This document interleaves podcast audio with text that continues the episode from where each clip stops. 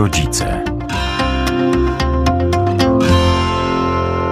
I oto w audycji My Rodzice, Magdalena Lipiec-Jaremek, kłaniam się. Dobry wieczór. Często na etapie przedszkola, ze względu na to, że to wtedy dziecko rozpoczyna swoją karierę edukacyjną, dorośli dostrzegają problemy dziecka. Dlaczego właśnie tak się dzieje? Bo przedszkolak, nawet jeśli wcześniej uczęszczał do żłobka, po raz pierwszy znajduje się w placówce, w której zatrudnieni są nauczyciele. I choć opiekunki żłobka niejednokrotnie dysponują dużą wiedzą, kompetencjami i doświadczeniem, to jednak wciąż nauczyciel pozostaje pierwszą osobą, która rzetelnie może ocenić potencjał dziecka. Diagnoza dziecka w wieku przedszkolnym może zostać zrealizowana w dwóch wymiarach. Dotyczyć to może oceny gotowości dziecka kończącego przedszkole do podjęcia edukacji szkolnej lub także psychofizycznego funkcjonowania dziecka na etapie przedszkolnym. O ile procedura diagnozowania gotowości szkolnej jest rzeczą dobrze opisaną w artykułach specjalistycznych, o tyle diagnoza w sytuacji trudnej wciąż budzi wątpliwości i stanowi trudność dla nauczyciela. Jak zabrać się za taką właśnie diagnozę? Jakimi arkuszami należy się posłużyć? Czy diagnoza, którą przeprowadzimy w przedszkolu, będzie diagnozą funkcjonalną? Jak widać, diagnozowanie rodzi wiele pytań i niewiadomych. O diagnozie potencjału dziecka w aspekcie indywidualizacji mówi dr Agata Szabała z Katedry Pedagogiki Państwowej Akademii Nauk Stosowanych w Chełmie. Bo w zasadzie, żeby indywidualizować, to od diagnozy należałoby wyjść. Tak naprawdę, drodzy Państwo, to jakich diagnoz od nas się oczekuje w szkole, to bardzo często ma się nijak do tego, co do indywidualizacji jest nam tak naprawdę potrzebne.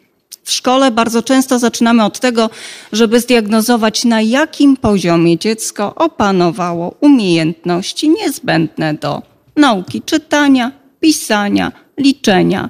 Natomiast ma się to często nijak do tego, jak realnie, jak realnie zindywidualizować podejście czy pracę z tymże konkretnie dzieckiem.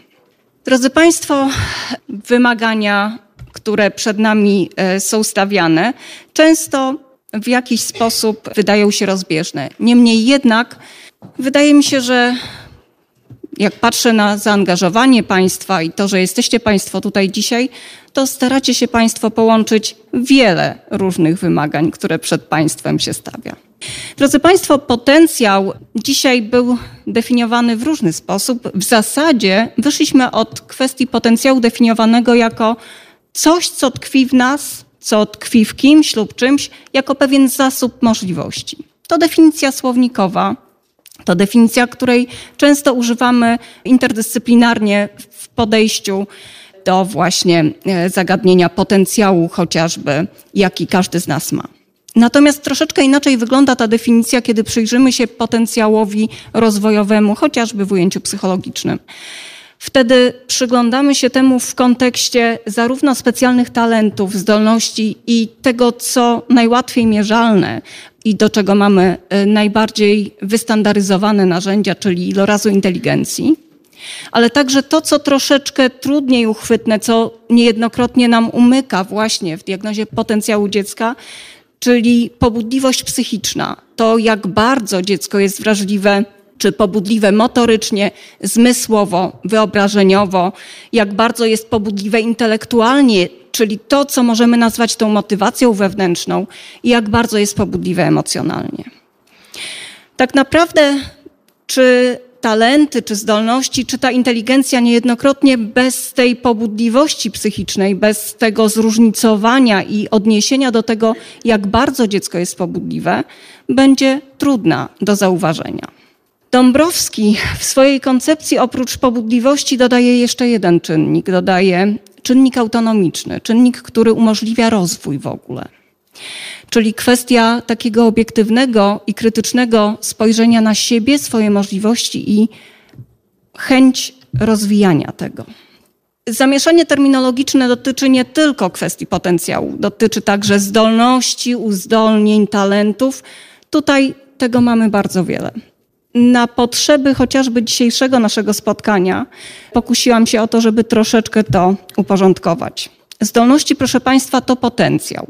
to, to potencjalne możliwości jednostki, które przejawiają się i w poziomie wykonania, i w szybkości wykonania zadań, w szybkości i skuteczności rozwiązywania problemów. Każdy z nas te zdolności ma różne.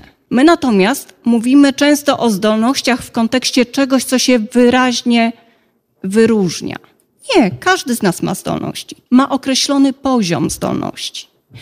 Kiedy natomiast mówimy o czymś, co szczególnie się wyróżnia, to mówimy o uzdolnieniach. Uzdolnienia zawierają w sobie zarówno zdolności, jak i twórcze podejście do tych zdolności, zaangażowanie zadaniowe i to wszystko niezbędne jest, żeby można było mówić o uzdolnieniach. Uzdolnienia, drodzy Państwo, to zdolności w większym zakresie aniżeli u większości populacji. Jednocześnie możemy mówić, że ktoś, ktoś ma zdolności muzyczne i czysto zaśpiewa każdą piosenkę, ale osoba uzdolniona muzycznie nie tylko czysto zaśpiewa tą piosenkę, ale także będzie w stanie dodać swoją aranżację.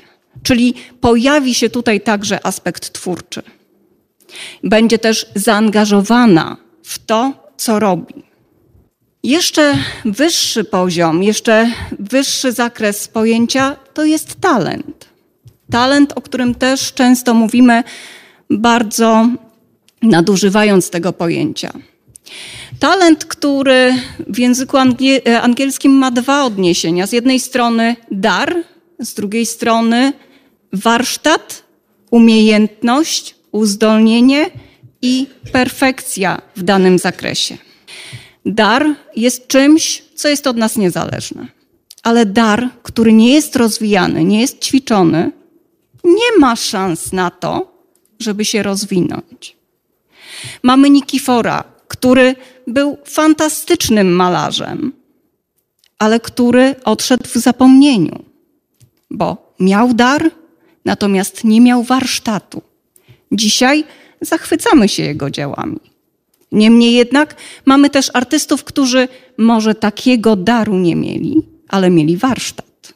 I odpowiednio poprowadzeni, odpowiednio wyszkoleni, zapisali się w historii sztuki chociażby. W związku z tym talent, proszę Państwa, to nie tylko dar. Talent to z jednej strony spotęgowane uzdolnienia, z drugiej strony praca i gotowość do tej pracy. Ta właśnie pobudliwość, o której była mowa wcześniej, która zachęca do tego, żeby, czy napędza do tego, żeby ten dar rozwijać. Oczywiście talenty mogą przejawiać się w bardzo różnych obszarach. W y, obszarze muzycznym, humanistycznym, ale proszę Państwa, czy Rejkowski, czy Strejlau bardzo wyraźnie mówią o tym, że te talenty, w zależności od tego, jakie wyzwania cywilizacyjne przed nami stają, też będą się zmieniały. W związku z tym, to, co jeszcze do niedawna mogło wydawać się, czy, czy dzisiaj również patrzymy na to z uznaniem, aczkolwiek niekoniecznie te talenty rozwijamy, jak na przykład kwestia wytwarzania beczek drewnianych, które są chociażby, jeżeli jeszcze są wytwarzane, to, e, to mają niesamowite wartości i faktycznie dobrze wytworzone, spełniają fantastyczne role. I talent do tego trzeba było mieć. Tak dzisiaj, drodzy Państwo, ogromne znaczenie mają chociażby zdolności przywódcze. I ten talent również w tym zakresie będzie szczególnie istotny. Także talenty, na które zwracamy uwagę, które rozwijamy, również będą nam w bardzo różny sposób na przestrzeni zmian społeczno-kulturowych także się zmieniały. Inteligencja, proszę Państwa, ja przyjęłam tutaj definicję, którą podaje Strejlau w swoim podręczniku akademickim, jako definicję scalającą w zasadzie wszystko to, co do tej pory się w tym obszarze zadziało. Czyli inteligencja jako bardzo ogólna zdolność umysłowa, która między innymi obejmuje zdolność rozumowania, planowania, rozwiązywania problemów, myślenie abstrakcyjne, rozumienie złożonych idei, szybkość uczenia się i korzystanie z doświadczenia. Wszystko pięknie, proszę Państwa. I iloraz inteligencji ciągle i niezmiennie wydaje nam się, czy uznawany jest przez jeszcze wielu pedagogów jako ten najważniejszy i kluczowy dla osiągnięcia sukcesu. Myślę, że każdy z Państwa, jeżeli sięgnie pamięcią wstecz, będzie w stanie przypomnieć sobie właśnie takie osoby, które właśnie były niezwykle inteligentne w rozumieniu funkcjonowania poznawczego, które rozwiązywały problemy bez najmniejszego problemu. Bez problemu analizowały wiersze i wykazywały się myśleniem abstrakcyjnym. Bez problemu rozumiały złożone idee. I niejednokrotnie dzisiaj nie wiecie, gdzie są, co robią, i nikt o nich już nie słyszał. I jednocześnie macie, myślę, w swoich wspomnieniach osoby, które, których zawsze było pełno, które zawsze służyły pomocą, które zawsze pierwsze zgłaszały się do wszelkich możliwych uroczystości, które zawsze chętnie podejmowały nowe wyzwania, choć niekoniecznie dostawały piątki i szóstki. A dzisiaj chętnie się z nimi spotykacie i jeżeli chcecie coś ciekawego usłyszeć, to myślę, że do nich zadzwonicie. Drodzy Państwo, inteligencja tak, jest niezwykle istotna w rozumieniu poznawczym. Natomiast jest jeszcze coś takiego, co bardzo ważne inteligencja emocjonalna i inteligencja społeczna, które są niezwykle istotne do tego, aby odnaleźć się we współczesnym, pędzącym świecie. Koncepcji inteligencji było sporo. I Spirmanowska, i Katelowska, i w końcu koncepcja inteligencji wielorakich Gartnera. Ja dzisiaj myślę, że Ameryki nie odkryję, ale jednak mimo wszystko do koncepcji Gartnerowskiej odwołam się po raz kolejny.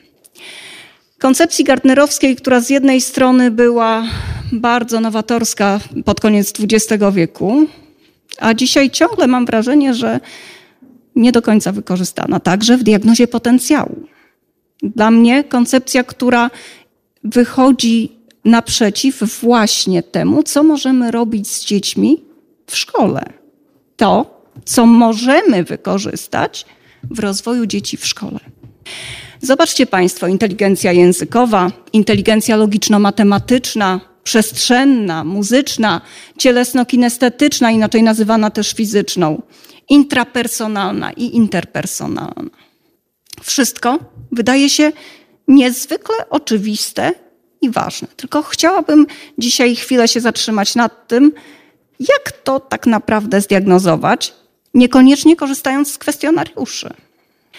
Ta pobudliwość psychiczna, o której Państwu wspominałam, jest niezwykle istotna w kontekście właśnie odkrywania tychże typów inteligencji. Jeżeli my dostrzegamy, w jakim zakresie dziecko jest szczególnie pobudliwe, czy to jest kwestia pobudliwości zmysłowej, czy to jest kwestia pobudliwości emocjonalnej, czy to jest kwestia pobudliwości intelektualnej, to już nam daje informację, w jakim kierunku to dziecko się skłania. Jeżeli dziecko aktywuje się wszędzie tam, gdzie może mówić, no to jest dla nas jasny sygnał. Jeżeli aktywuje się wszędzie tam, gdzie może liczyć, przeliczać, dokonywać logicznych operacji, to również jest ważne. Tylko czy my obserwujemy dzieci w kontekście tego, co dla nich jest ciekawe, a co nie? Czy wyznajemy zasadę, że dziecko ma zrobić to, co mu polecimy? I autonomia, proszę Państwa. E, drodzy Państwo, jeżeli dziecko nie ma przestrzeni na aktywację, to ta aktywacja się nam nie ujawni.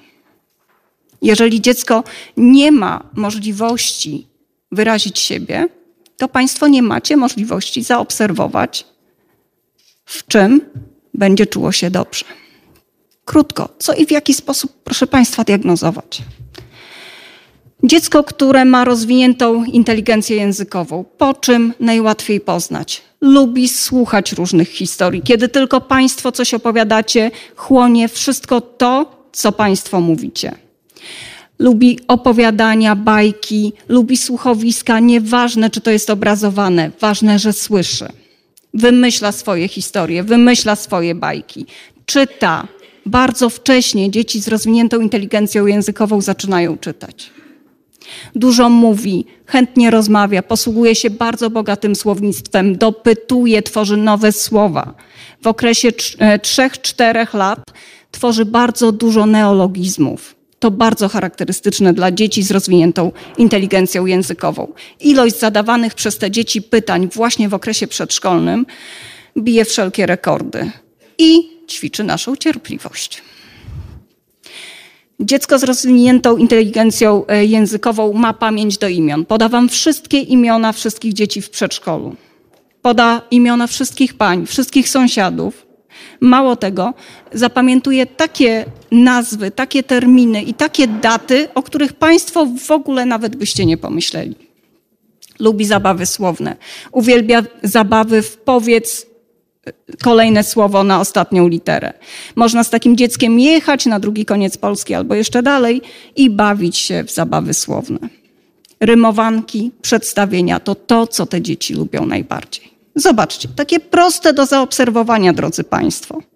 I można odhaczyć. Inteligencja językowa. Zadania konstruowane właśnie z wykorzystaniem tej inteligencji językowej. Dziecko z rozwiniętą inteligencją ruchową. Drodzy Państwo, jaką lekcję najczęściej odwołuje się w edukacji wczesnoszkolnej? Dobrze, dobrze. WF. Dlaczego? Bo polski, matematyka, przyroda, wszystko jest ważniejsze niż WF. A to błąd i to straszny błąd. Mózg niedotleniony to mózg słabo pracujący. A organizm nieruchomy to niedotleniony. Dziecko, które ma rozwiniętą inteligencję ruchową, lubi sport, lubi ćwiczenia, wszelkie zabawy ruchowe. Na przerwie ciężko go utrzymać w miejscu i nawet nie próbujmy. Uczy się szybciej przez działanie niż słuchając czy obserwując. I teraz, drodzy Państwo, zobaczcie, jak rzadko dzieci z rozwiniętą inteligencją ruchową mają szansę w edukacji faktycznie się czegoś nauczyć. One muszą działać. One nawet jak mogą nogami przebierać pod ławką, czy obracać coś w ręku, będą bardziej efektywnie się uczyły, niż wtedy, kiedy mają nieruchomo siedzieć. Dla nich nieruchome siedzenie równa się zero, pamiętam z lekcji. Po prostu. Chętnie i samodzielnie wykonują różne prace ręczne. One wszystkim przykleją to, co trzeba wkleić do zeszytu i zrobią to równo, dokładnie, starannie, a wcześniej to wytną bo one to lubią. W czasie rozmowy używają bardzo mowy ciała, bardzo gestykulują, co niejednokrotnie może się spotkać z różnymi reakcjami. Aczkolwiek to gestykulowanie pozwala im zapamiętywać i odtwarzać również. Kiedy myślą lub wykonują jakieś zadania, no to muszą stać, siedzieć, e, stać, ruszać się, przebierać nogami właśnie. Drodzy Państwo, e, taka, taki eksperyment, który udał nam się e, w szkole, w której również pracuję, gdzie wstawiliśmy ławkę do pracy na stojąco dla ucznia z ADHD. Rewelacja. Połowę problemu mniej. I pracuje, i się koncentruje, i jest efektywne jego działanie. Wystarczyło odstawić krzesełko, podnieść blat i pracuje na stojąco. Takie nic, a tyle. Proszę Państwa, dziecko z rozwiniętą inteligencją matematyczno-logiczną. To fajne, nie? Jak, jak potrafią myśleć, jak potrafią logicznie rozwiązywać problemy. Zobaczcie, że takiego y, wow nie było przed chwilą przy ruchowej, nie? Ale przy matematyczno-logicznej jest, bo to jest kompetencja kluczowa, tak? To jest kompetencja przyszłości też lubi przeliczać różne rzeczy. To dzieci, które z uporem maniaka liczą guziki, liczą ile jest ławek, liczą ile jest książek, liczą ile jest różnych koralików, paciorków, ile samochodów minęły i tak dalej, i tak dalej. Przeliczają wszystko, co możliwe. Zadają mnóstwo pytań, które dotyczą świata, ludzi wokół niego, są dociekliwe. Chętnie rozwiązują problemy, uwielbiają gry planszowe wszelkiej maści. Jak ktoś powie, że szachy są za trudne, to dla nich nie są za trudne. Zdecydowanie i one bardzo chętnie w to wchodzą. E, bardzo potrzebują możliwości porządkowania, grupowania, klasyfikowania przedmiotów. E, jak znajdują jakąkolwiek, nawet najbardziej absurdalną cechę, którą mogą połączyć przedmioty, już czują się szczęśliwe, bo uporządkowały sobie świat są w stanie zrozumieć związki między przyczyną, skutkiem, nawet tam, gdzie my pierwotnie ich nie widzimy. Eksperymentują, sprawdzają, doświadczają samodzielnie. Uwielbiają to robić.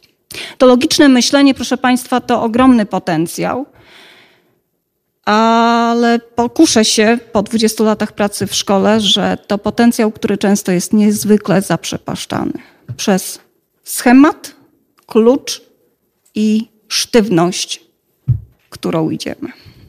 To jest największa zbrodnia i nie róbmy tego. Dziecko z rozwiniętą inteligencją wizualno-przestrzenną. Bawi się układankami, mapami. To są dzieci, które klocki będą kochały w każdej możliwej postaci. Łatwo odnajdują drogę w nowym miejscu. To są dzieci, które często swoich rodziców prowadzą, bo rodzice nie są w stanie trafić tam, gdzie by chcieli. To dzieci, które będą słuchały czytanego tekstu, ale pod warunkiem, że widzą obraz. I nie wiem, Państwo, myślę, znacie to też z autopsji. Czytamy tekst w szkole, roz, rozumienie tekstu czytanego i zamykamy książeczki. I to dziecko już nie słyszy nic, co Państwo czytacie.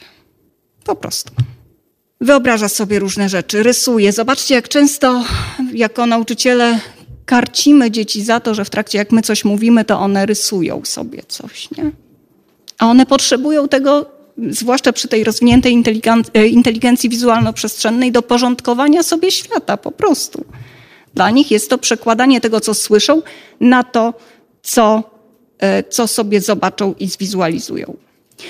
Dziecko z rozwiniętą inteligencją przyrodniczą, drogi, drodzy Państwo. Co prawda u Gardnera Aha, czas już. E, co prawda u Gardnera ta inteligencja przyrodnicza e, nie jest wymieniona bezpośrednio, niemniej jednak ja sobie pozwoliłam tutaj doprecyzować to. Dzieci chętnie obserwują świat roślin i zwierząt. To są dzieci, które zatrzymają się przy każdym mrowisku, każdy żuczek będzie je interesował, każdy piesek, który pojawił się na osiedlu. E, dzieci, które będą z uporem maniaka porównywały płatki jednej stokrotki do płatków drugiej stokrotki. Dzieci, które naprawdę ogrom czasu dla poznania tej przyrody są w stanie e, poświęcić. Dzieci, którym jak mamy powierzyć komuś podlewanie kwiatów w klasie, to na pewno temu dziecku, bo zadba o nie na pewno.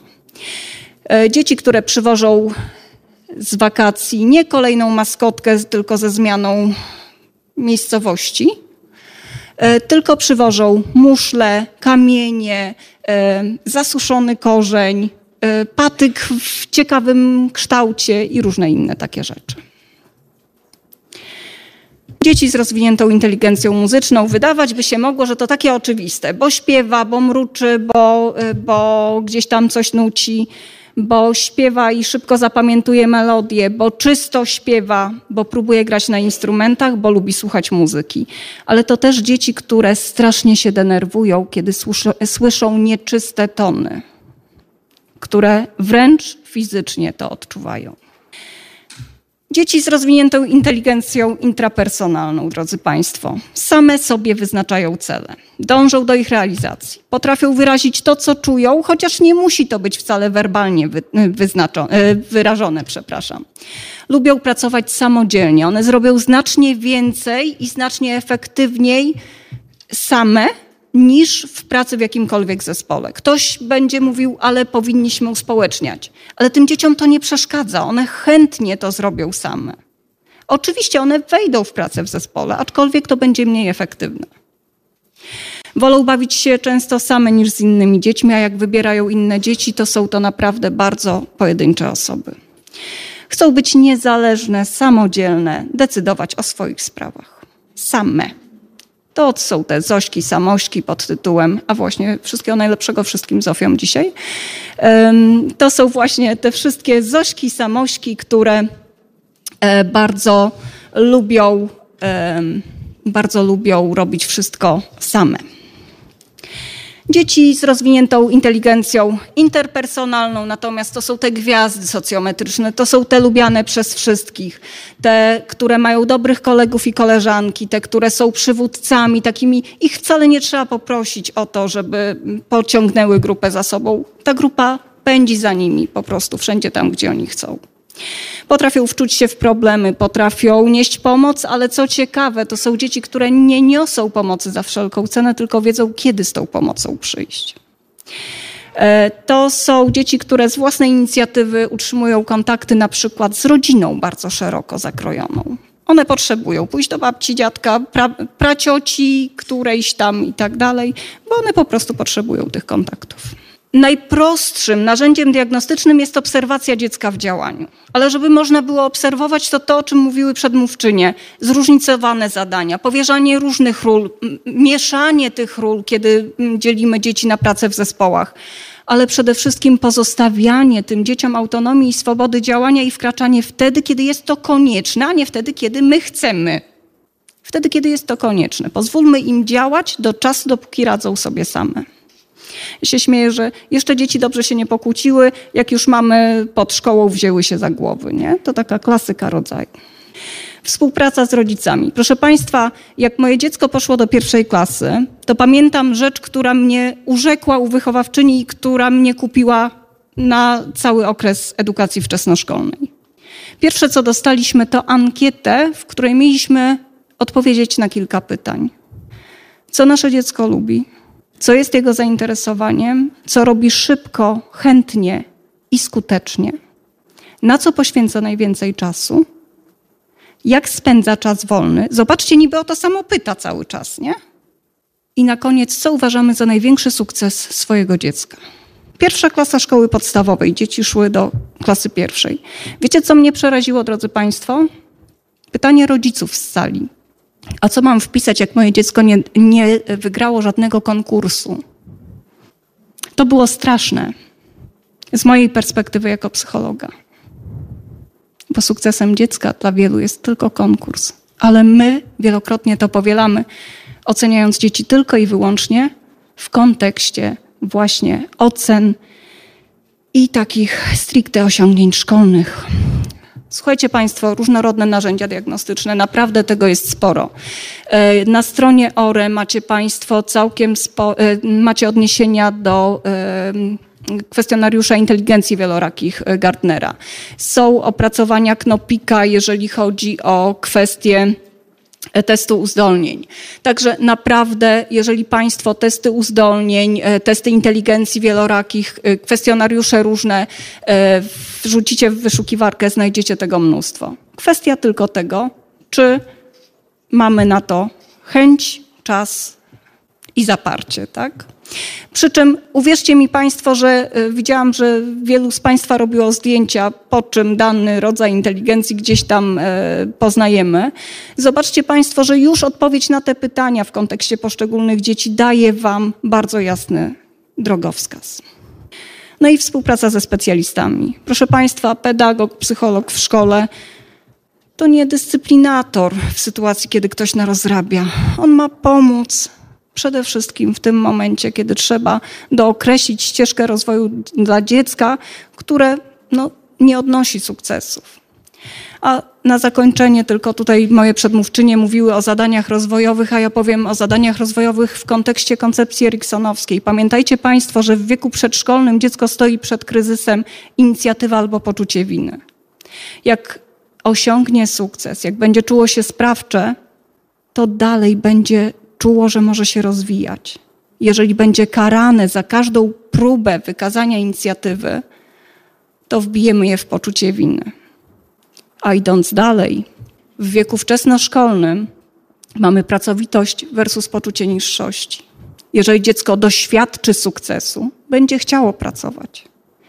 Jeżeli jego nie doświadczy, utrwali się w nim poczucie niższości i nie będzie miało świadomości, że cokolwiek zależy od niego. A jeśli chodzi o kompetencje nauczyciela przedszkola, może on przeprowadzić taką diagnozę, jednak często to zadanie powierza się po prostu specjalistom. Tak więc pierwszy krok stanowi obserwacja, zauważenie problemu, zgłoszenie obserwowanych trudności rodzicom, specjalistom. Dociekliwy nauczyciel nie spocznie jednak, dopóki samodzielnie nie dołoży starań do pełnej oceny możliwości i ograniczeń dziecka. Pomocne w tej kwestii są standaryzowane badania, diagnozy i testy, z których wciąż największą popularnością cieszą się chociażby profile psychoedukacyjne. Do których to materiały są łatwo dostępne, a tekst wyposażony w podręczniki umożliwia dobre zrozumienie zasad jego działania. Warto jednak mieć zawsze na względzie to, że jest to tylko i wyłącznie narzędzie w znikomym stopniu badające potencjał w zakresie rozwoju mowy, ponieważ opiera się w znacznym stopniu na materiale werbalnym. To, co najważniejsze, to fakt, że diagnoza stanowi furtkę do edukacyjno-terapeutycznych działań skierowanych do dziecka i czym bardziej rzetelna ona będzie, tym lepiej dla naszych podopiecznych. O indywidualizacji pracy wychowawczo-dydaktycznej w realizacji edukacji zdrowotnej w klasach 1-3 mówi dr Bożena Pietryczuk z Katedry Pedagogiki Państwowej Akademii Nauk Stosowanych w Chełmie. Zdrowie to jest największa wartość, jaka, jaka dana jest człowiekowi. Często o niej zapominamy, często nie zwracamy na to uwagi, szczególnie wtedy, kiedy czujemy się dobrze, kiedy jest wszystko z nami w porządku. My, Polacy, chętnie mówimy o zdrowiu. Życzymy sobie zdrowia przy różnych okazjach, ale czy naprawdę dbamy o nasze zdrowie, o własne i zdrowie dzieci? Zdrowie jest postrzegane jako jeden z najważniejszych potencjałów, które ma, który ma odbicie w życiu społecznym, w życiu gospodarczym, w życiu ekonomicznym. Bo tylko zdrowe społeczeństwo może być produktywne, może zadbać i powiększyć potencjał swojego i jakość swojego życia. U dzieci w wieku wczesnoszkolnym zdrowie warunkuje harmonijny rozwój, sukcesy edukacyjne, sukcesy też również natury wychowawczej. To, jakie warunki stworzymy w klasach szkolnych dzieciom, również będzie miał odbicie w jego zdrowiu, w jego zachowaniu. Mówię to dlatego, że interesuje mnie ta tematyka oczywiście, ale widzę w jaki sposób wręcz lawinowy obniża się poziom zdrowia dzieci. Najprostsza definicja, najbardziej popularna i stosowana na całym świecie to jest ta definicja stworzona przez Światową Organizację Zdrowia w późnych latach 40. ubiegłego wieku. Jest bardzo prosta, ponieważ dotyczy dobrostanu w sferze psychicznej, fizycznej i społecznej. My zdrowy najczęściej odnosimy do tej strefy fizycznej. Zapominamy o tym, że zarówno pozostałe obszary zdrowia są ważne i tak w zasadzie trudno je oddzielić. One wzajemnie komponują ze sobą. Obszar zdrowia fizycznego ma olbrzymi wpływ na nasze samopoczucie i odwrotnie. Zauważmy Państwo, że jeśli mamy problemy, kłopoty, to od razu odbija się to też na naszej sferze fizycznej. W latach 70. ubiegłego stulecia Mark Lalonde, kanadyjski minister zdrowia, który wpisał się na karty nie tylko w zakresie medycyny, ale przede wszystkim w ogóle edukacji zdrowotnej, doszedł do wniosku, przeprowadzając bardzo szeroko zakrojone badania, że zdrowie zależy od wielu czynników. Wymienił cztery główne czynniki, które nazwał polami zdrowia, a od jego nazwiska noszą nazwę Pola Zdrowia Marka Lalonda. Okazuje się, że tak naprawdę zdrowie w ponad 50% zależy od nas samych. Jest to wielkość około 53%. Innym czynnikiem, który ma wpływ na nasze zdrowie, to jest środowisko fizyczne, w którym żyjemy. Wynosi około 21%. Ważne są nasze czynniki dotyczące genetyki, biologii, ale ten zakres określany jest w okolicach 16%. Myślę, że Państwa zaskoczy fakt, że opieka zdrowotna tak naprawdę ma niewielki wpływ na nasze zdrowie. Ma wpływ, kiedy już zachorujemy, kiedy trzeba leczyć, kiedy czasami jest za późno. E, I 10% tego wpływu to naprawdę nie jest tak dużo. Styl życia. Co to jest ten styl życia, który ma największy wpływ na, na nasze samopoczucie, na nasze zdrowie. To jest przede wszystkim aktywność fizyczna, której nam, dorosłym, a szczególnie dzieciom w wieku szkolnym, przedszkolnym, teraz brakuje. Jest to również sposób odżywiania. Jest to też umiejętność radzenia sobie z trudnymi sytuacjami, z kłopotami, z problemami, rozwiązywanie różnego rodzaju konfliktów. Są to używki, ale to nie dotyczy dzieci w wieku wczesnoszkolnym, powiedzmy, chociaż mi się zdarzyło spotkać takiego ucznia trzeciej klasy, który już palił, można powiedzieć, nałogowo. Ale to już jest inna sprawa. No i zachowania związane z ludzką seksualnością. Liczne publikacje, raporty, wyniki badań, do których miałam dostęp, zresztą myślę, że Państwo również mieli takie możliwości, mówią o bardzo poważnych problemach polskich dzieci. Są to problemy związane z chorobami układu kostno-stawowego, najczęściej widoczne gołym okiem w postaci skrzywień kręgosłupa. Są to alergie. Jeszcze 20-30 lat temu nie było to aż tak często spotykane. Teraz większość dzieci ma problemy alergiczne. W przedszkolach, w szkołach są specjalne w stołówkach diety dla tych dzieci. E, choroby układu krążenia. To może nas zaskakiwać, ponieważ zwykle nam się kojarzą te choroby z, e, z wiekiem osoby dorosłej. Ale również dzieci mają tego rodzaju problemy. Wysokie ciśnienie na przykład. Wady wzroku. W każdej klasie, w każdej grupie przedszkolnej widzimy, że z roku na rok coraz więcej dzieci nosi okulary.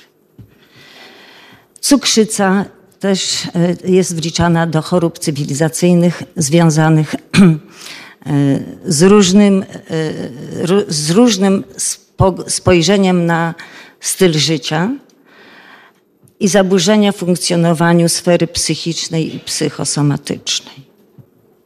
To jest, myślę, już głośno wypowiedziane słowa, które powinny dać dużo do myślenia, a zaraz pewne dane statystyczne przytoczę, że edukacja zdrowotna powinna stać się ważnym przedmiotem i ważnym obszarem do omawiania z dziećmi na, podczas zajęć, bo nie ma takiego przedmiotu ani w, ani w klasach starszych szkoły podstawowej, ani w szkołach ponadpodstawowych. A w kontekście zdrowia jako największej wartości człowieka, wydaje mi się, że to jest bardzo istotne. Wiem, że bywają przymiarki do stworzenia takiego przedmiotu. W wielu krajach już ten przedmiot funkcjonuje od wielu, wielu, wielu lat. Ja tutaj chciałabym zasygnalizować naj, cztery najpoważniejsze problemy zdrowotne dzieci, które sądzę i Państwo zauważają gołym okiem. Nadwaga i otyłość. Plaga, która w coraz szybszym tempie się rozprzestrzenia.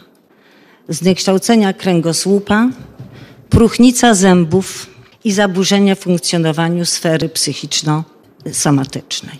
Nadwaga jest pierwszym objawem i symptomem otyłości. Nadwaga dotyczy zarówno chłopców, jak i dziewczynek. Jest to odkładanie się nadmiernej ilości tłuszczu, który tworzony jest poprzez zbyt dużą ilość spożywanego pokarmu, ka zbyt kalorycznego pokarmu i za mało ruchu, aktywności fizycznej, która by pozwoliła ten nadmiar energii spalić. Instytut Żywienia i, Żywienia i Żywności pięć lat temu, czyli już jest pewien okres czasu za nami, dowiódł poprzez swoje badania, że polskie dzieci tyją w najszybszym tempie w porównaniu z dziećmi z Europy, mm, z Unii Europejskiej. Z kolei kolejne badania organizowane przez Ministerstwo Zdrowia w ramach Narodowego Programu Zdrowia wskazało, że w, roku 2020, 2018 z nadwagą i otyłością było 32,2 dzieci ośmioletnich. Trzy lata później ten wzrost nastąpił e, dość znaczny, ponieważ wykazano, że 35%, ponad 35% dzieci boryka się z tym problemem. I co dziwne, e, więcej chłopców obserwujemy e, z nadwagą i otyłością niż dziewczynek. A wydawałoby się, że chłopcy częściej uprawiają sport, ruszają się. I ta tendencja, proszę Państwa, jest cały czas wzrostowa. Pracowałam przez wiele lat w szkole, pracowałam w przedszkolu. Mieszkam w miejscu, gdzie za rogiem jest szkoła podstawowa, dwa przedszkole w okolicy, więc e, obserwuję e, i coraz częściej widzę, e, że faktycznie ten problem jest alarmujący. Co jest główną przyczyną? No oczywiście niedobór albo w ogóle brak aktywności fizycznej. Mam przyjemność pracować ze studentami, chodzę z nimi na praktyki do szkół, do przedszkoli. I proszę mi wierzyć, że zdarza się w klasach 1-3, że 5 godzin dzieci siedzą w ławkach, mając tylko przerwę 10-minutową. I ze smutkiem muszę stwierdzić, że panie nauczycielki, bo to w większości są nauczycielki, nie mają takiego wyczucia prozdrowotnego, ponieważ nie zwracają dzieciom uwagi na to, jak siedzą. Dzieci bardzo często siedzą bokiem, na jednej nodze, wiszą na krześle, leżą w półsiadzie, a to jest najgorsza z pozycji dla kręgosłupa. Więc ja bardzo proszę przez, może mój głos gdzieś tam zostanie w śladach, e, jako ślad w Państwa e, głowach. Proszę zwracać uwagę na to, jak dzieci siedzą. W przedszkolu jeszcze mają więcej ruchu, więcej możliwości. Natomiast kiedy siądą do ławek szkolnych, to naprawdę zaczyna się już nieciekawie. Odrabianie prac domowych. Również przez kilka godzin czasami. Mam koleżanki, mam znajome, które mają dzieci w wieku wczesnoszkolnym i wiem, że często poświęcają na odrabianie lekcji pracy domowej sporo czasu.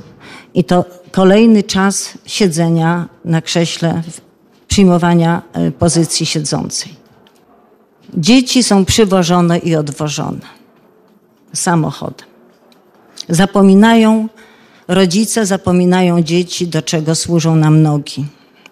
Drugi problem, który jest, ma największy wpływ na to, że nasze dzieci są otyłe, to jest odżywianie. Dzieci do szkoły przynoszą w pudełeczkach ciasteczka, czekoladki, napoje gazowane, rogaliki, drożdżóweczki, przeróżne rzeczy, tylko nie to, co jest właściwe dla rozwoju ich młodych organizmów. Dzieci nie lubią warzyw, nie lubią wielu owoców, nawet nie potrafią rozpoznać smaku. Dieta jest monotonna. Miałam ucznia, który codziennie na drugie śniadanie miał rogalik, sam sobie nie kupił. Rodzice twierdzili, że on tylko to lubi. Inne dziecko na śniadanie jadło zupki chińskie, bo tylko je lubił. Więc to nie jest to, że dziecko to lubi, bo dziecku to daliśmy. Zbyt późno urozmaicamy menu dzieci. Nie dostarczamy im wszystkich smaków, wszystkich możliwych produktów, które powinny spożywać w wieku silnego i szybkiego, e, intensywnego rozwoju. No i przede wszystkim nadmiar słodyczy. Badania pokazały, że polskie dzieci jedzą do 23 łyżeczek cukru dziennie. To nie musi być cukier w czystej postaci, ale w różnych produktach. Bardzo dużo jest cukru w jogurtach owocowych. Czytajmy etykiety, uczmy Uczmy dzieci, uczmy siebie czytać etykiety. W chipsach, w tych gotowych kaszkach, nawet dla niemowląt, w, w płatkach y, śniadaniowych różnego rodzaju, tam jest bardzo, bardzo dużo cukru. Cukier jest zabójcą. Cukier tylko karmi pasożyty, które mają olbrzymi wpływ na nasze zdrowie. Mówi się też, że pasożyty są przyczyną wielu nowotworów. Mało wody. W przedszkolach, w szkołach już są dystrybutory, w wielu szkołach i wiem, że jest taka możliwość, ale obserwujmy dzieci, rozmawiajmy z nimi, prośmy i rodziców, żeby ta woda była zawsze pod ręką. Jeśli nie ma w placówce, niech dziecko przyniesie. A dzieci przynoszą różne barwione, gazowane napoje. Tak jak już wspomniałam, minimalna ilość spożywanych warzyw i owoców i często jedzenie traktujemy jako nagrodę. Nie wiem jak Państwo, ale nawet na wycieczkach krajoznawczych wiem, bo robiłam to samo, jak jeszcze byłam głupsza pod tym względem, ale zawsze jest czas na naukę. Więc nie traktujmy jako miejsce, które będzie nagrodą dla dzieci. Całe rodziny, obserwuję u nas w Chełmie, całe rodziny w niedzielę w nagrodę idą na obiad. Proszę sprawdzić skład tych produktów i dowiedzieć się, w jaki sposób są tworzone, podawane i co zawierają. Fast foody to jest największa plaga naszego stulecia oglądałam taki cykl programów y, prowadzonych przez dziennikarza z Wielkiej Brytanii i on przebadał setki tysięcy dzieci i młodzieży w Wielkiej Brytanii. Więc największym problemem były te fast food, czyli to, te produkty, które zawierają bardzo dużo soli, tłuszczu i często cukru, a przede wszystkim duża zawartość innych poza cukrem węglowodanów.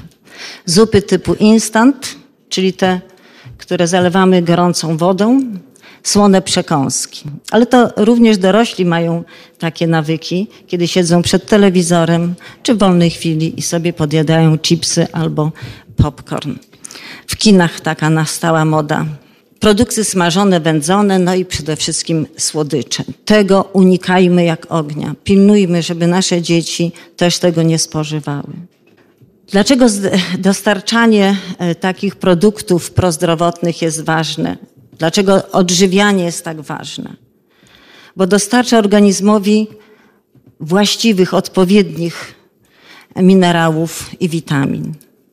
Odżywia narządy poprawia pracę mózgu, przeciwdziała różnym problemom związanym z układem pokarmowym. Powodują, że mamy lepsze samopoczucie. Zauważmy, szczególnie przy okazji świąt, jak tak się naprawdę najemy, robimy się senni, nie chce nam się nic. Robimy się leniwi. Nasz mózg też się robi leniwy. Zapobiega różnym chorobom związanym y, z zależnościami diety. Ja myślę, że ta piramida powinna wisieć w każdej klasie obok kodeksu ucznia albo i w każdej sali przedszkolnej, albo po prostu o, o tym, jak najczęściej rozmawiać. Co w konsekwencji nadwagi otyłości? Okazuje się, że otyłe dziecko to i otyły dorosły. Rzadko jest inaczej. I te wszystkie konsekwencje związane z nadwagą, otyłością przenoszone są na czas dorosłych. Dzieci otyłe unikają ruchu jak mogą. A jeżeli już w jakiś sposób są zachęcane, to sprawia im to olbrzymi wysiłek. Ale też często wstydzą się tego, że nie są w stanie niektórych ćwiczeń wykonać, że nie potrafią podbiec, ja miałam ucznia w siódmej klasie, który wchodził po schodach ciągnąc noga za nogą, czyli dosuwał nogę. Nie chodził tak jak po schodach. Tak miał poważnie skrzywiony kręgosłup poprzez nadwagę. Trudności w oddychaniu, cukrzyca typu y, drugiego, niealkoholowe stłuszczenie wątroby, zaburzenia płodności w wieku już rozrodczym, Proszę zauważyć, że coraz więcej kobiet i mężczyzn w wieku rozrodczym ma problemy z prokreacją. To są skutki również wadliwego odżywiania, niedbało, niedbania o tężyznę fizyczną. No i nowotwory, czyli też to jest, należą do chorób cywilizacyjnych. Problemy z koncentracją, czyli też z nauką. Zaburzenia gospodarki węglowodanowej, nadciśnienie tętnicze. Moja koleżanka, która była pediatrą, teraz jest lekarzem rodzinnym, mówi, że coraz więcej dzieci ma bardzo podniesione ciśnienie albo wysokie wręcz. Zaburzenia emocjonalne, powikłania sercowo-naczyniowe. W dorosłym życiu jest to często zawał serca albo udar mózgu. To są również konsekwencje złego odżywiania. Ja jeszcze zwrócę uwagę na bardzo ważną kwestię. Plecaki. Ważyłam dzieciom plecaki. One chodzą jak wielbłądy, pochylone do przodu. W wieku przedszkolnym dziecko nie powinno dźwigać większego ciężaru niż 10% jego wagi. Czyli jeżeli waży 30 kg, to tylko 3 kg. Starsze dzieci 15%. Okazuje się, że dzieci w klasach 1-3 w dużej części mają zbyt ciężkie plecaki. Te plecaki y, zabierają bardzo często to, co nie powinno się znaleźć. Ale z pewnością jest to y, problem do rozwiązania, a przede wszystkim do przemyślenia. Ja jeszcze tylko chciałam zaznaczyć Państwu problem próchnicy. Będziecie na pewno bardzo zaskoczeni, bo już dzieci w wieku dwóch, trzech lat prawie w 50% mają próchnicę.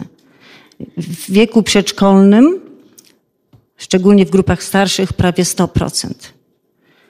A blisko 90% dzieci dwunastoletnich, czyli już y, czwarta, piąta klasa, ma próchnicę.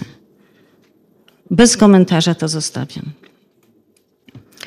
Problemy natury psychicznej.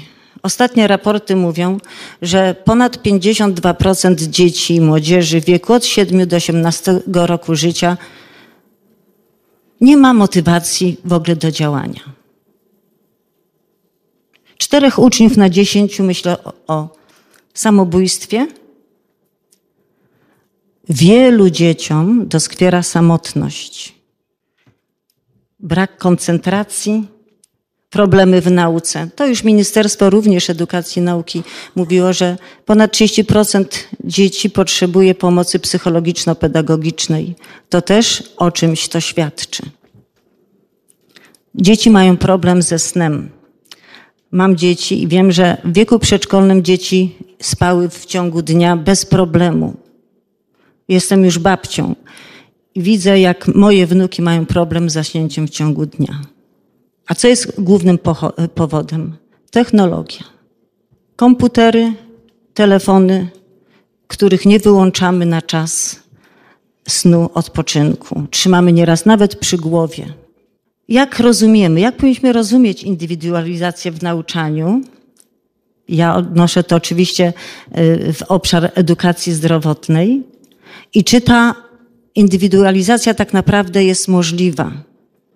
I w jaki sposób możemy uczyć dzieci samodzielności i odpowiedzialności uczniów, nie tylko w zakresie edukacji zdrowotnej, ale w moim przypadku dotyczy to y, tego problemu.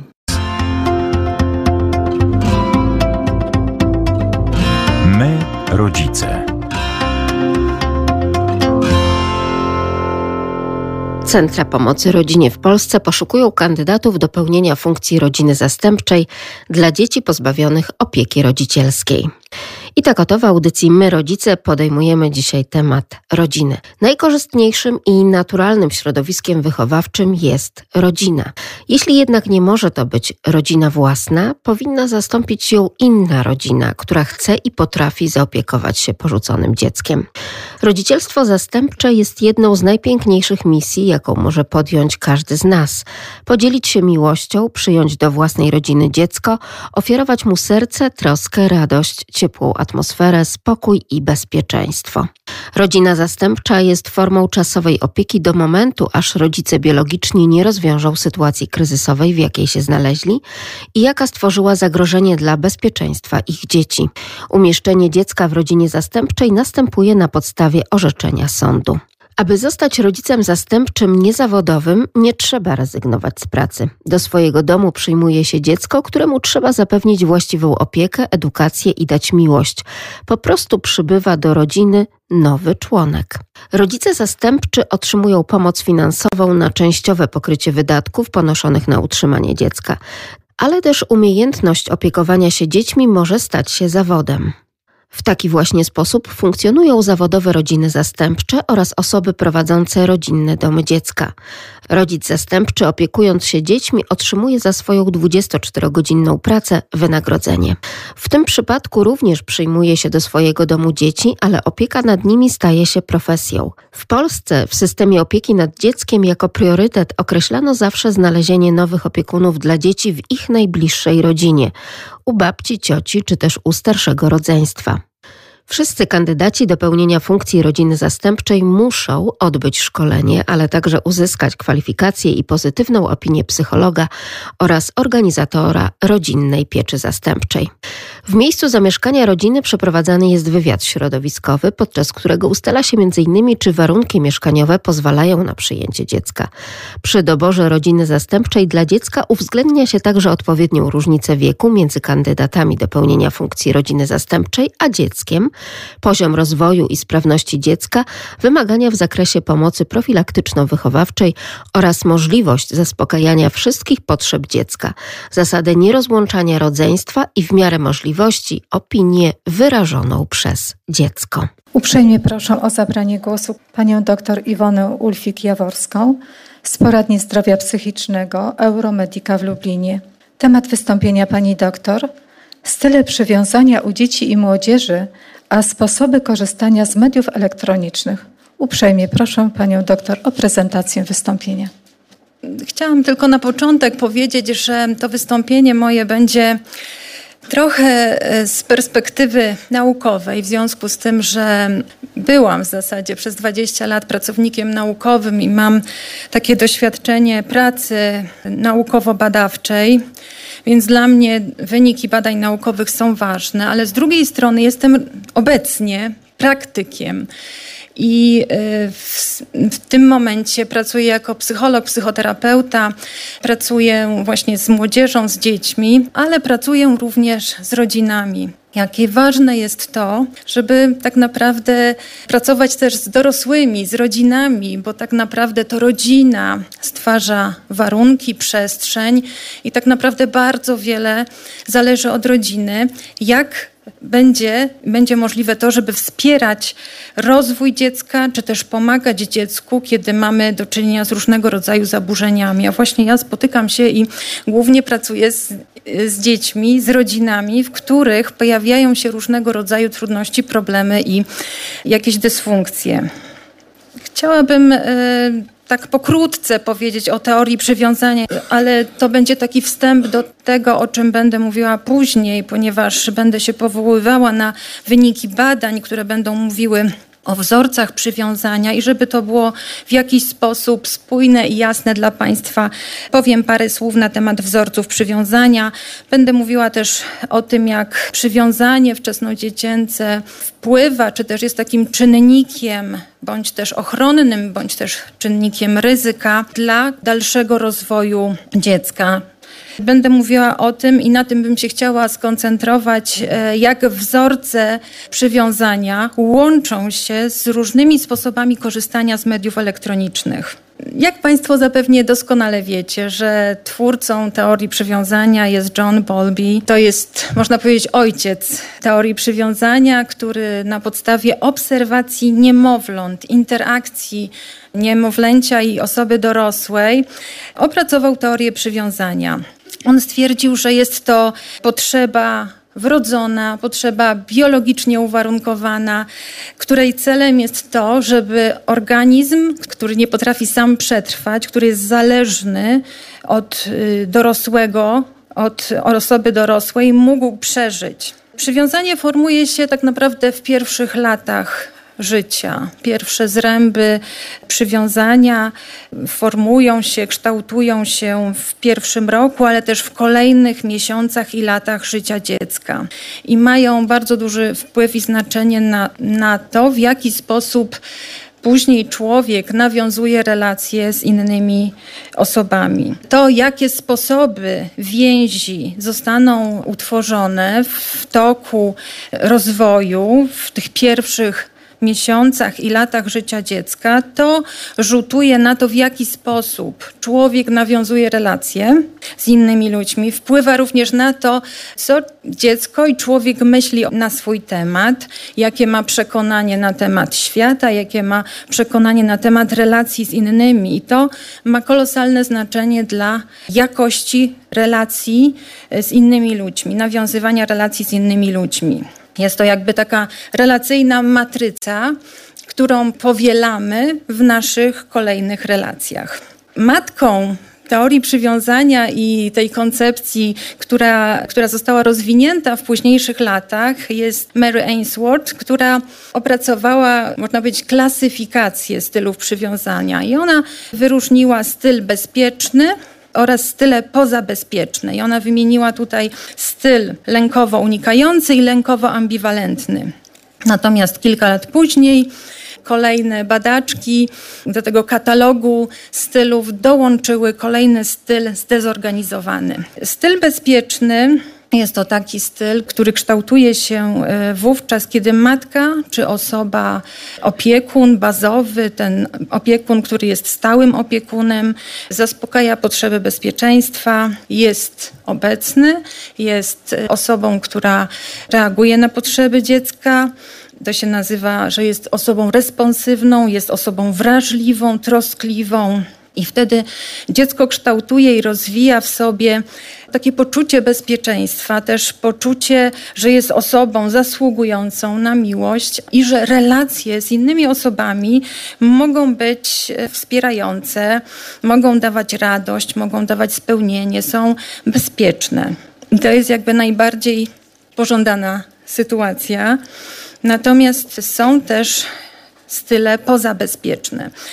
I z tymi właśnie stylami mam szczególnie do czynienia, kiedy spotykam się z dziećmi, z młodzieżą, z rodzinami, gdzie tak naprawdę te style pozabezpieczne można zauważyć, obserwować, zobaczyć. W pracy terapeutycznej naprawdę pracując z rodzinami, pracuję w podejściu systemowym, widzę jak bardzo ważna jest praca z rodziną i wspieranie rodzica właśnie w tym, żeby pomóc rodzicowi wzmacniać te umiejętności, których być może rodzic, opiekun nie rozwinął, być może na skutek różnych doświadczeń trudnych. I tutaj też przychodzą mi do głowy bardzo różne sytuacje, też z pracy terapeutycznej, historie pacjentów. Przychodzi mi do głowy w tym momencie historia pacjentki Agnieszki, która ma rodziców,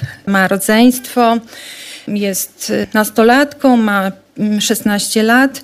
Natomiast zgłosiła się z problemem, znaczy rodzice zgłosili Agnieszkę tutaj do, do poradni no bo nie potrafili sobie poradzić z tym, że Agnieszka jest impulsywna, niegrzeczna, zamknięta w sobie, nie rozmawia z rodzicami, co więcej unika jedzenia i narastał problem tutaj taki anorektyczny. Jeśli chodzi o, o tutaj e, jej problem, to zostały zdiagnozowane zaburzenia odżywiania. Później w trakcie rozmowy okazało się, że w trakcie rozmowy z rodzicami, z rodziną, że rzeczywiście tam jest trudność w komunikacji. Rodzina można powiedzieć, przeciętna. Rodzice pracujący, w miarę e, finansowo dobrze sytuowani. Natomiast jest problem w komunikacji, w relacjach rodzinnych.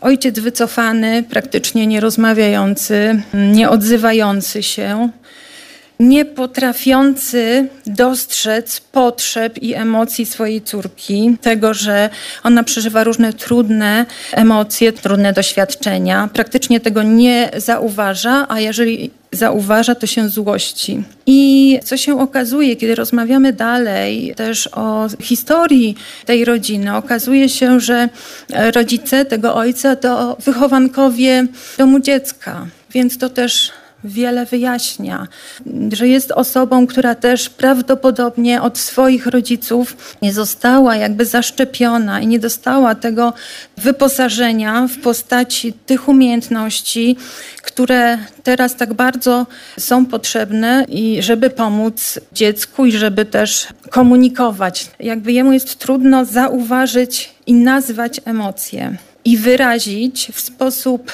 życzliwy, ciepły emocje wobec córki. To, jakie rozwijamy wzorce czy też style przywiązania we wczesnych miesiącach, latach, może nie jest determinujące, natomiast może być czynnikiem ochronnym bądź też czynnikiem ryzyka w rozwoju człowieka. Jeśli rozwija się styl bezpieczny, są warunki ku temu, są rodzice, jest osoba, rodzic, opiekun, który wspiera, który jest obecny, który jest dostępny, rozwój przebiega w kierunku optymalnej samoregulacji, w kierunku nabywania coraz większej umiejętności kontrolowania swoich emocji. Była mowa też o tym, jak ważne jest właśnie to, że, że rodzice poprzez swoje oddziaływanie, dostępność pomagają w tym, żeby, żeby dziecko mogło uczyć się samoregulacji w sytuacji doświadczania trudnych emocji. Rozwój przebiega w kierunku adekwatnej samooceny, w kierunku rozwijania kompetencji społecznych, empatii, Właśnie dzięki temu, że rozwija się umiejętność nazywania, rozpoznawania, nazywania swoich emocji, to z kolei pomaga w nawiązywaniu, utrzymywaniu konstruktywnych relacji społecznych, radzeniu sobie e, z konfliktami. Natomiast kiedy mamy do czynienia z przywiązaniem pozabezpiecznym, to wtedy mamy szereg trudności. Z czym mamy do czynienia? Wtedy widzimy, rzeczywiście to widać, że dziecko funkcjonuje w taki sposób, że ma trudność w regulacji, w samoregulacji swoich emocji że pojawiają się różnego rodzaju zaburzenia. Zaburzenia związane z zachowaniem, czy zaburzenia emocjonalne, zaburzenia depresyjne, czy też zaburzenia osobowości. Jeśli chodzi o wzorce przywiązania, badania pokazują, że mają one związek z tym, w jaki sposób dzieci, młodzież, młodzi dorośli korzystają z mediów elektronicznych. I tutaj chciałabym powołać się na badania. Tutaj akurat powołuje się na raport e, Rzecznika Praw Dziecka z 2021 roku dotyczący korzystania z mediów społecznościowych i internetu przez dzieci i młodzież. Badane były osoby, uczniowie klas drugich, uczniowie klas szóstych i uczniowie szkół ponadpodstawowych. To, co tutaj możecie Państwo zobaczyć, to to, że z wiekiem wzrasta liczba godzin poświęcanych e, na korzystanie z internetu poza zajęciami szkolnymi. E, te czerwone paski oznaczają dzieci z drugiej klasy szkoły podstawowej.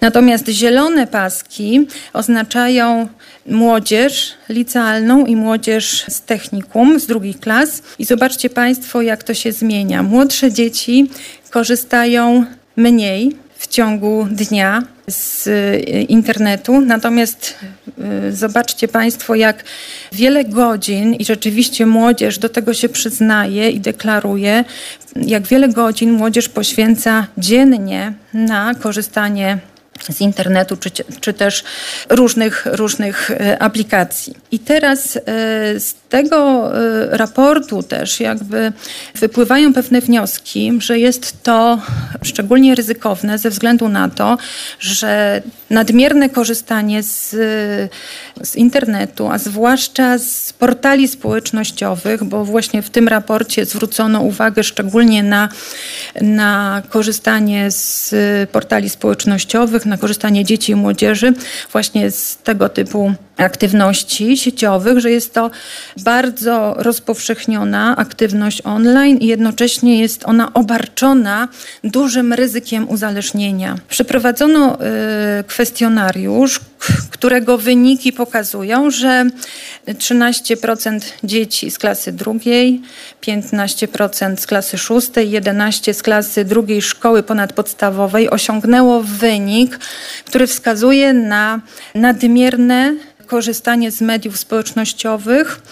Można nawet e, wskazać, że jest to poziom, który pokazywałby już pewne nasilenie uzależnienia, nadmiernego korzystania z mediów społecznościowych. Często jak rozmawiam z młodzieżą, młodzież mówi, że korzysta tak naprawdę z mediów społecznościowych wszędzie, gdzie tylko jest to możliwe, e, sprawdza swoje konta, a zwłaszcza to, co jest szczególnie, e, myślę, takie niebezpieczne i niekorzystne, to to, że młodzież korzysta z mediów społecznościowych kosztem godzin snu, czyli poprzez korzystanie e, z portali społecznościowych w późnych godzinach nocnych. Kiedy rozmawiam z młodzieżą na ten temat, oni zazwyczaj mówią, bo mnie się nie chce spać, bo nie mam potrzeby snu, e, nie mogę zasnąć i wtedy biorę telefon i przeglądam portale społecznościowe.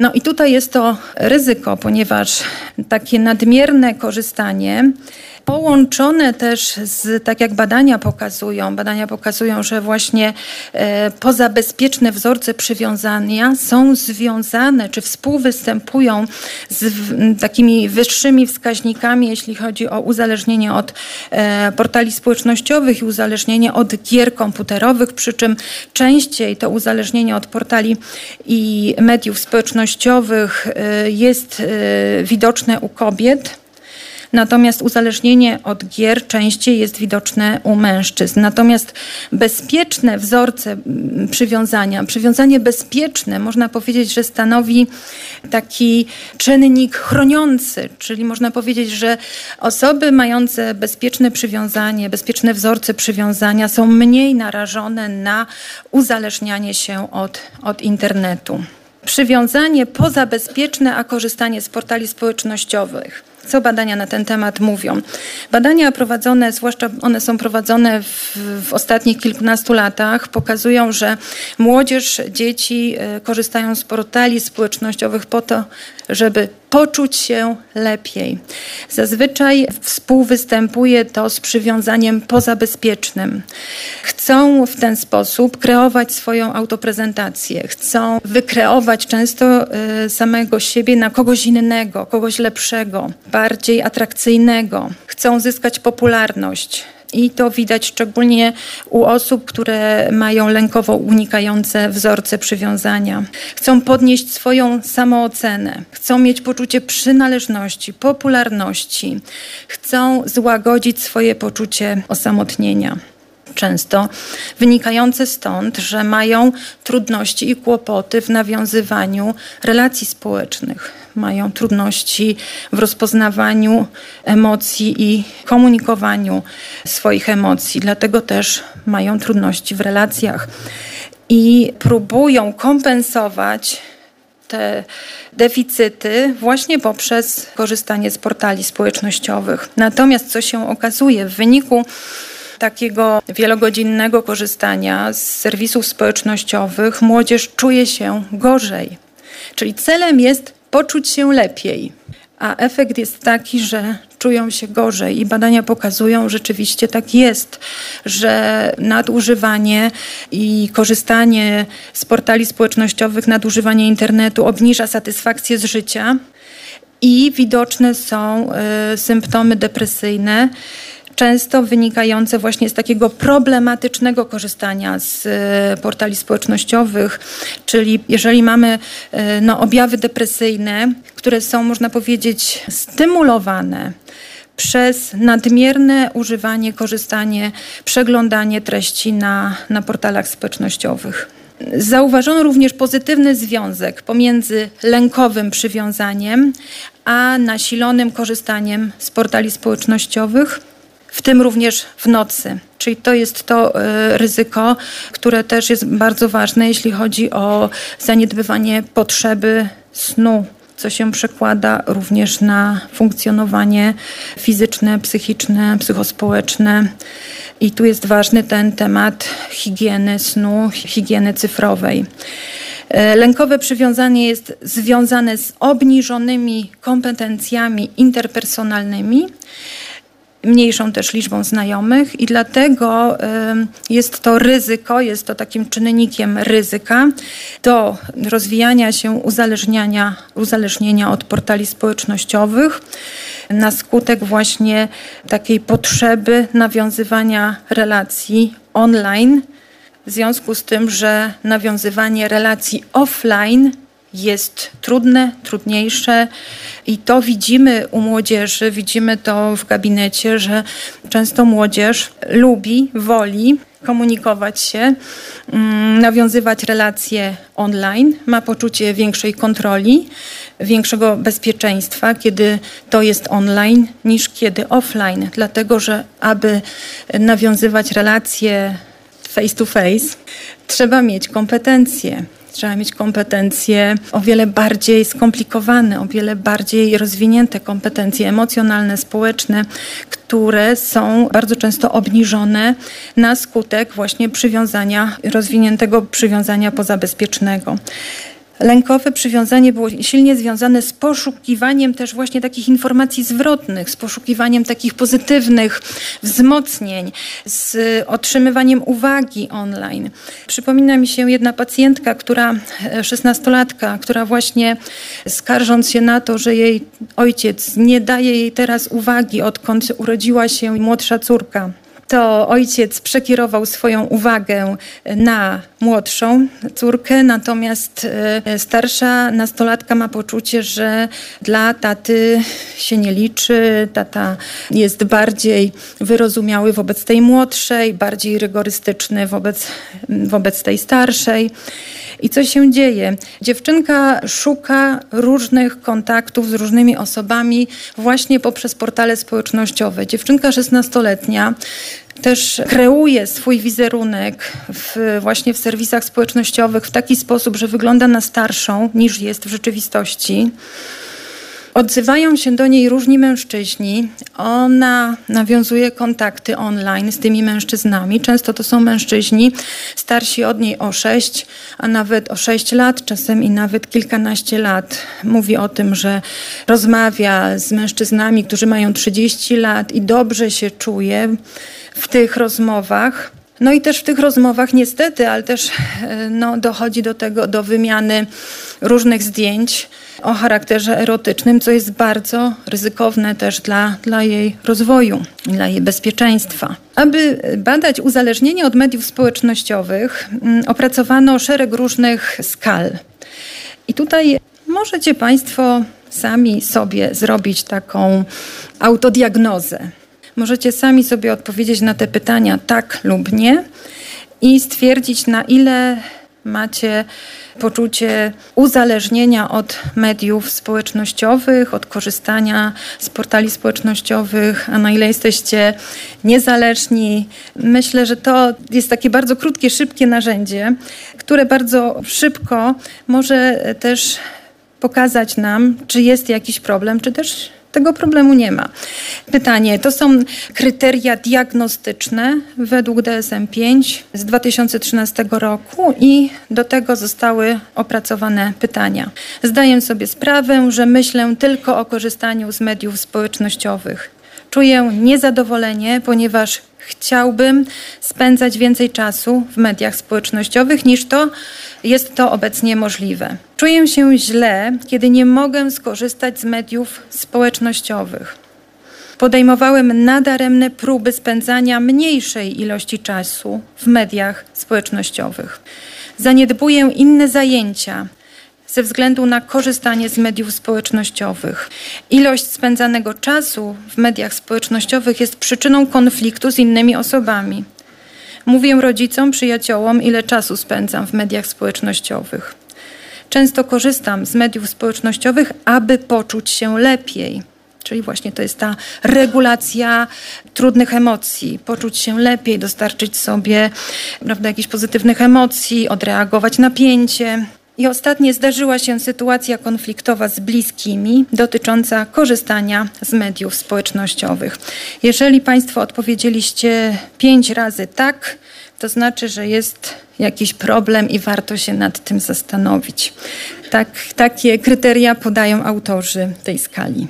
Przywiązanie pozabezpieczne a kreowanie fałszywej tożsamości na e, Facebooku. Badania e, izraelsko-amerykańskie prowadzone właśnie w kooperacji pokazały, że pozabezpieczne wzorce przywiązania są negatywnie skorelowane z samooceną i autentycznością, czyli ujawnianiem prawdy na swój temat. Czyli im e, silniejsze jest przywiązanie pozabezpieczne, tym mamy niższą samoocenę i tym mamy niższą autentyczność.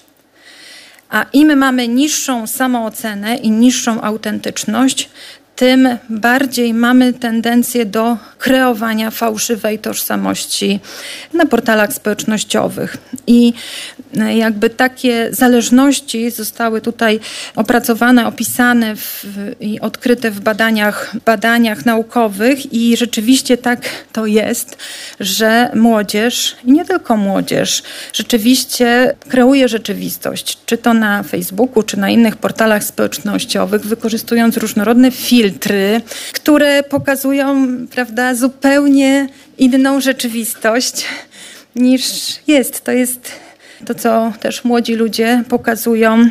Kreowanie zupełnie innej, innego obrazu samej siebie, samego siebie. Przywiązanie a uzależnienie od gier komputerowych. Badania pokazują zależności następujące, że im wyższe jest lękowe przywiązanie, tym wyższe są zaburzenia związane, bardziej nasilone są zaburzenia związane z grami internetowymi.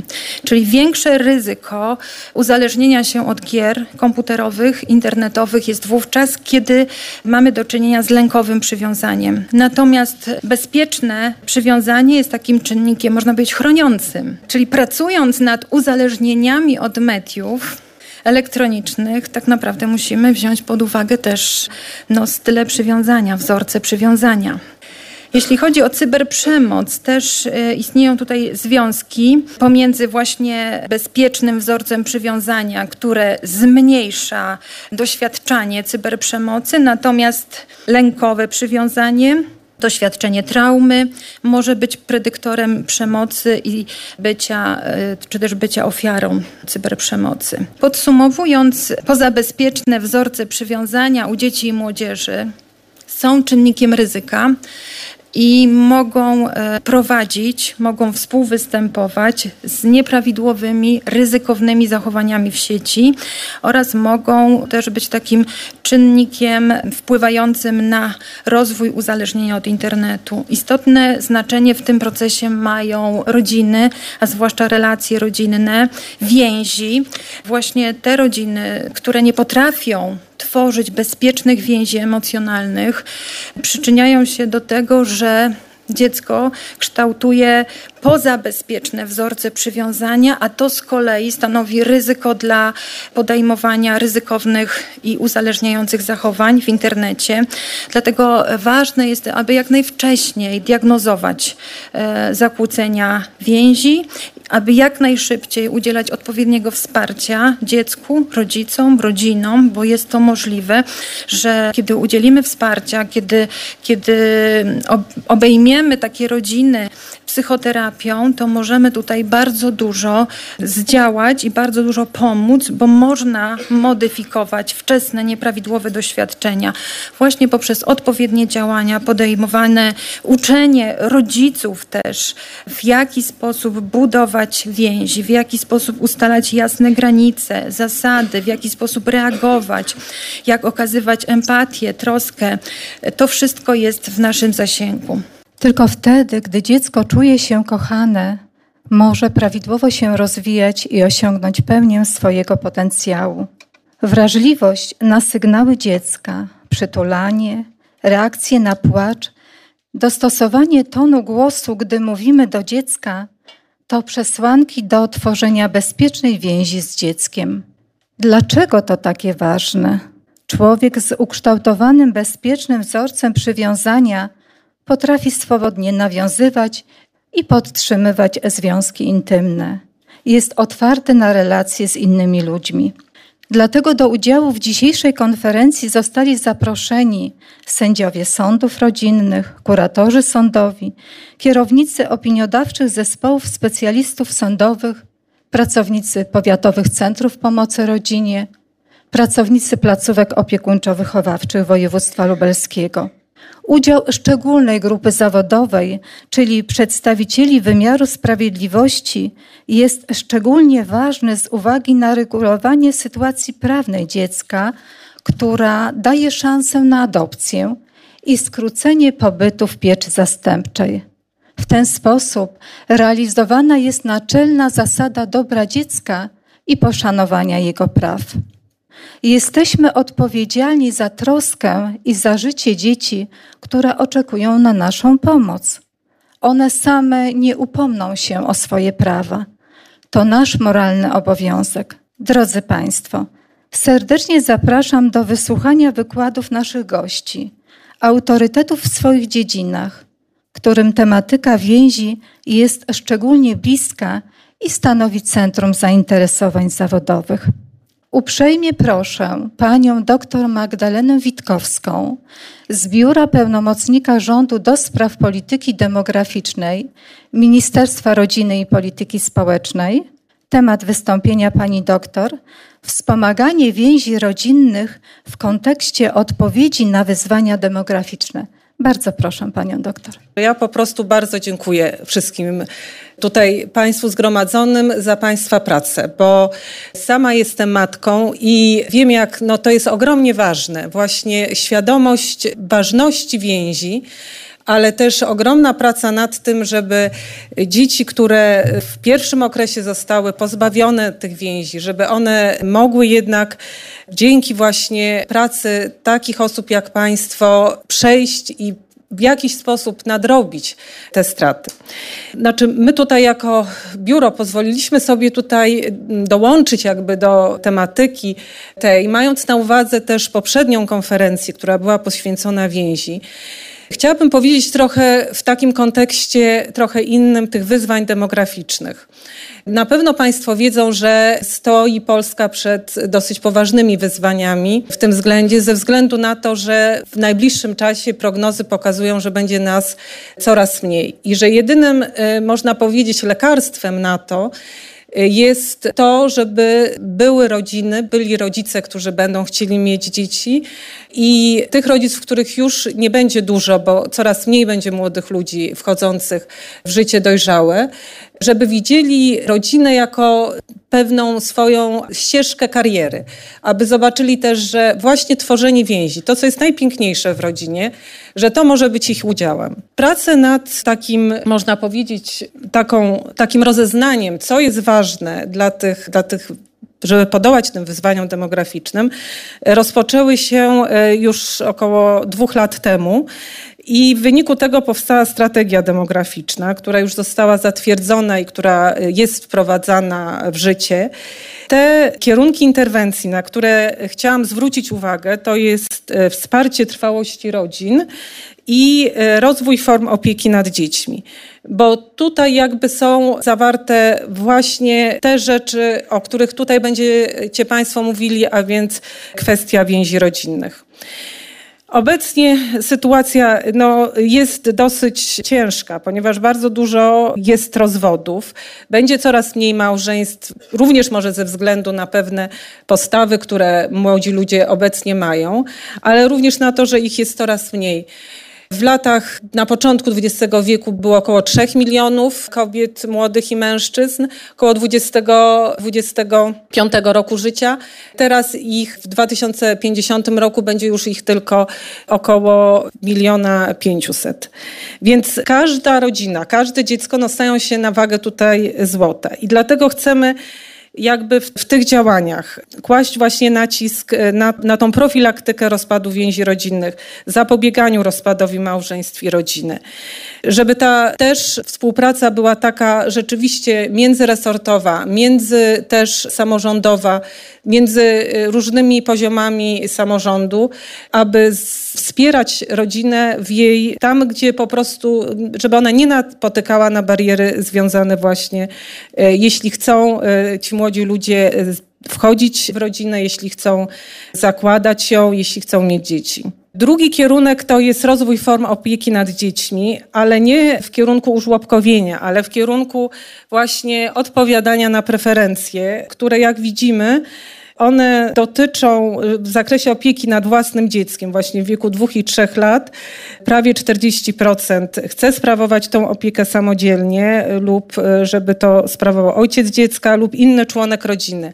Badania demograficzne pokazują, że jeśli te pierwsze momenty życia rodziny, to znaczy jeśli z jednej strony, jeśli są zaspokojone potrzeby dziecka, a więc będzie ono miało dobre więzi, te pierwsze, to Państwo lepiej wiedzą ode mnie, ale że to jest baza do tego, żeby on potem był człowiekiem, który będzie mógł budować więzi rodzinne. Ale drugi aspekt tego jest też taki, że jeśli te doświadczenia młodych e, rodziców, ojców, matek są dobre w tym okresie, to oni również chętniej po prostu chcą mieć więcej tego szczęścia w domu. Dlatego pierwszym takim działaniem to było wprowadzenie tego dodatku rodzinnego kapitału opiekuńczego, ale też są prace prowadzone, aby w tym okresie też były jeszcze pewne zachęty na to, aby rodzice sprawowali tą opiekę właśnie w dużym zakresie nad dzieckiem, aby te więzi rodzinne mogły być tutaj tworzone. Zastanawiając się, jak można tak zobaczyć ten obszar wspomagania więzi rodzinnych, Podzieliliśmy ten obszar jakby na takie dwie grupy, a więc więzi, które są wewnątrz rodziny tworzone, i więzi zewnątrzrodzinne. Dla tych zadań demograficznych najbardziej znaczące są te działania, które rozwijają, wzmacniają więzi oraz profilaktyka nakierowana na ochronę więzi. Dlatego również mając na uwadze, że przede wszystkim jakby rozwój jakby tej tematyki więzi on dotyczy jakby obszaru, można powiedzieć, naprawczego, to znaczy wtedy, kiedy my musimy, coś się niedobrego stało, prawda, i, i coś trzeba nadrobić, to jednak też widzimy, że w rodzinach, które nam się wydają takie, y, można powiedzieć w cudzysłowie, normalne, też potrzeba im wsparcia w tym procesie y, rozwoju więzi i nabywania umiejętności szczególnie przez młodych rodziców po urodzeniu dziecka. To dziecko też, wiadomo, nie zawsze spełnia oczekiwania jakby pokładane przez rodziców, aby tutaj też wspomagać ogół rodzin w tych działaniach więziotwórczych. Drugi obszar, tak jak mówiłam, to są te więzi zewnątrzrodzinne i tutaj to są takie, wyróżniliśmy jakby cele pracy socjalnej, żeby ta rodzina jakby funkcjonowała jak najlepiej, żeby poprawić jakość życia tych członków rodzin. To widzimy te działania na rzecz właśnie tworzenia, wspomagania też tworzenia różnorodnych grup rodzinnych. Ale to, co jakby dzieje się cały czas, to jest to udostępnianie zasobów różnych usług dla tej rodziny, świadczeń materialnych ale też organizowanie pewnych rozwoju społeczności terytorialnych i tworzenie pewnych przestrzeni społecznych, gdzie te rodziny mogłyby się spotykać, gdzie one by mogły wspólnie spędzać czas, żeby mogły się też wspólnie wspierać. I też tutaj przekierowywanie takiej zmiany w postrzeganiu funkcji rodziny, roli rodziny też w środowisku lokalnym. Tu jakby wyróżnionych jest kilka grup, których tak widzimy, jakby to taki podział, który zrobiliśmy. Ja bym chciała tutaj mm, zwrócić uwagę na te dalsze działania, ponieważ mając świadomość zjawisk, które zachodzą, również tych zjawisk demograficznych, no konieczne jest też zastanowienie się, w jaki sposób w tej pracy, którą Państwo wykonują, y, jakby można było w jakiś sposób tutaj też, czy ją jakoś ukierunkować, czy polepszyć, czy dołożyć jakieś komponenty, żeby ona również tutaj odpowiadała na te wyzwania, które, które stoją przed nami wszystkimi. Bardzo dziękuję za uwagę i chciałabym jeszcze raz podziękować Państwu, że no właśnie region Lublin podejmuje tą tematykę więzi. Myślę, że to nie jest przypadkowe. Mam nadzieję, że Państwo no będą prekursorami tutaj i będą tutaj też pokazywać kierunki działań. Serdecznie dziękuję pani dr Magdalenie Witkowskiej z Ministerstwa Rodziny i Polityki Społecznej za wystąpienie. A teraz proszę o zabranie głosu pana Zbigniewa Wojciechowskiego. To już konferencja kolejna dotycząca troski o dziecko. Ale szczególnie dziękuję, że tak wysokie przedstawicielstwo sądowe dzisiaj jest, sędziów ważnych, najważniejszych w naszym województwie i nie tylko. Bardzo to sobie cenimy, a nie przypadkowo ta prośba została skierowana ponieważ troska o dziecko, a Państwo, wy jesteście specjalistami.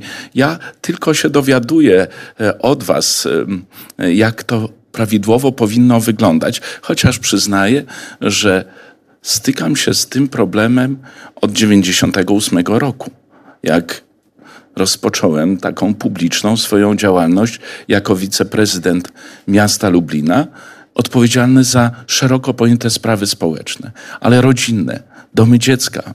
Wtedy tak bardzo jeszcze popularne i właściwie one były główną taką instytucją opiekującą się dzieckiem. I jak to wszystko się zmieniło przez te lata 25 lat prawie.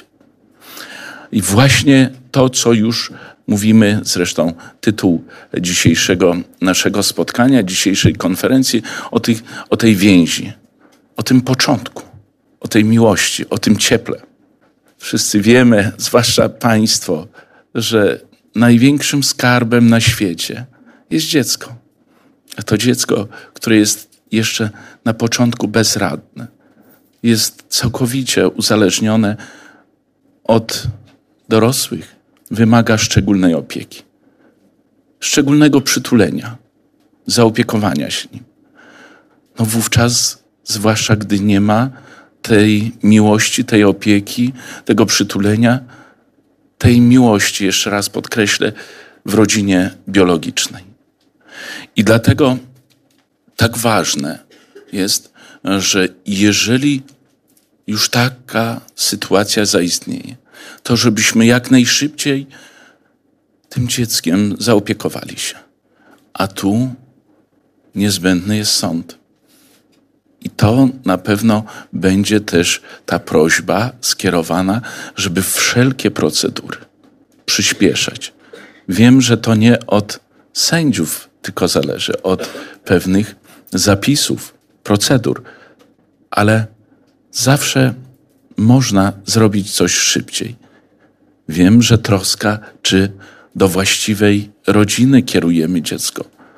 Troska jest wielka i odpowiedzialność, ale czasami jest też za duża strata, jeżeli opóźniamy taką decyzję.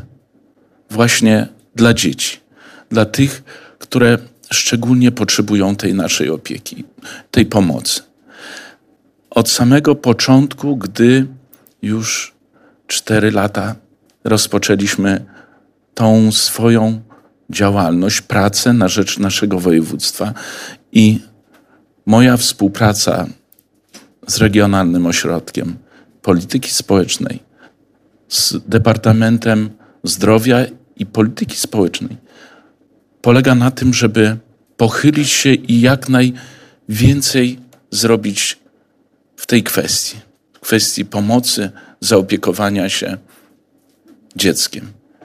Dziękuję Wam za tą pracę, którą wykonujecie. Dziękuję. Jeśli jesteś w ciąży lub właśnie urodziłaś dziecko i nie wiesz, czy podołasz jego wychowaniu, być może jesteś w trudnej sytuacji osobistej i nie możesz zaopiekować się swoim dzieckiem. Zastanawiasz się, co możesz zrobić. Skontaktuj się z ośrodkiem adopcyjnym w Lublinie. Jeżeli zdecydujesz się o oddaniu dziecka do adopcji, zadbamy o to, aby trafiło do kochającej rodziny. Nie musisz decydować od razu. Masz co najmniej 6 tygodni od urodzenia dziecka na podjęcie decyzji. Rodzice adopcyjni otoczą je troskliwą opieką. Zapewnią dom pełen miłości i czułości. Twoje dziecko będzie kochane. W ubiegłym roku w placówkach opiekuńczo-wychowawczych przebywało ponad 900 dzieci.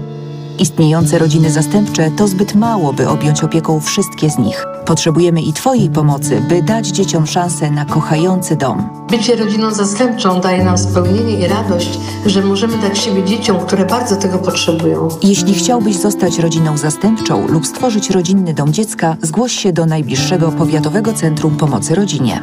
Zostań rodziną zastępczą. Dziękuję bardzo za ten wspólnie spędzony czas. Sprzed mikrofonu kłania się Magdalena Lipiec-Jaremek. Mówię Państwu do usłyszenia jak zawsze w każdy wtorek, tuż po 22. A kontakt z naszą redakcją rodzicemałpka radiolublin.pl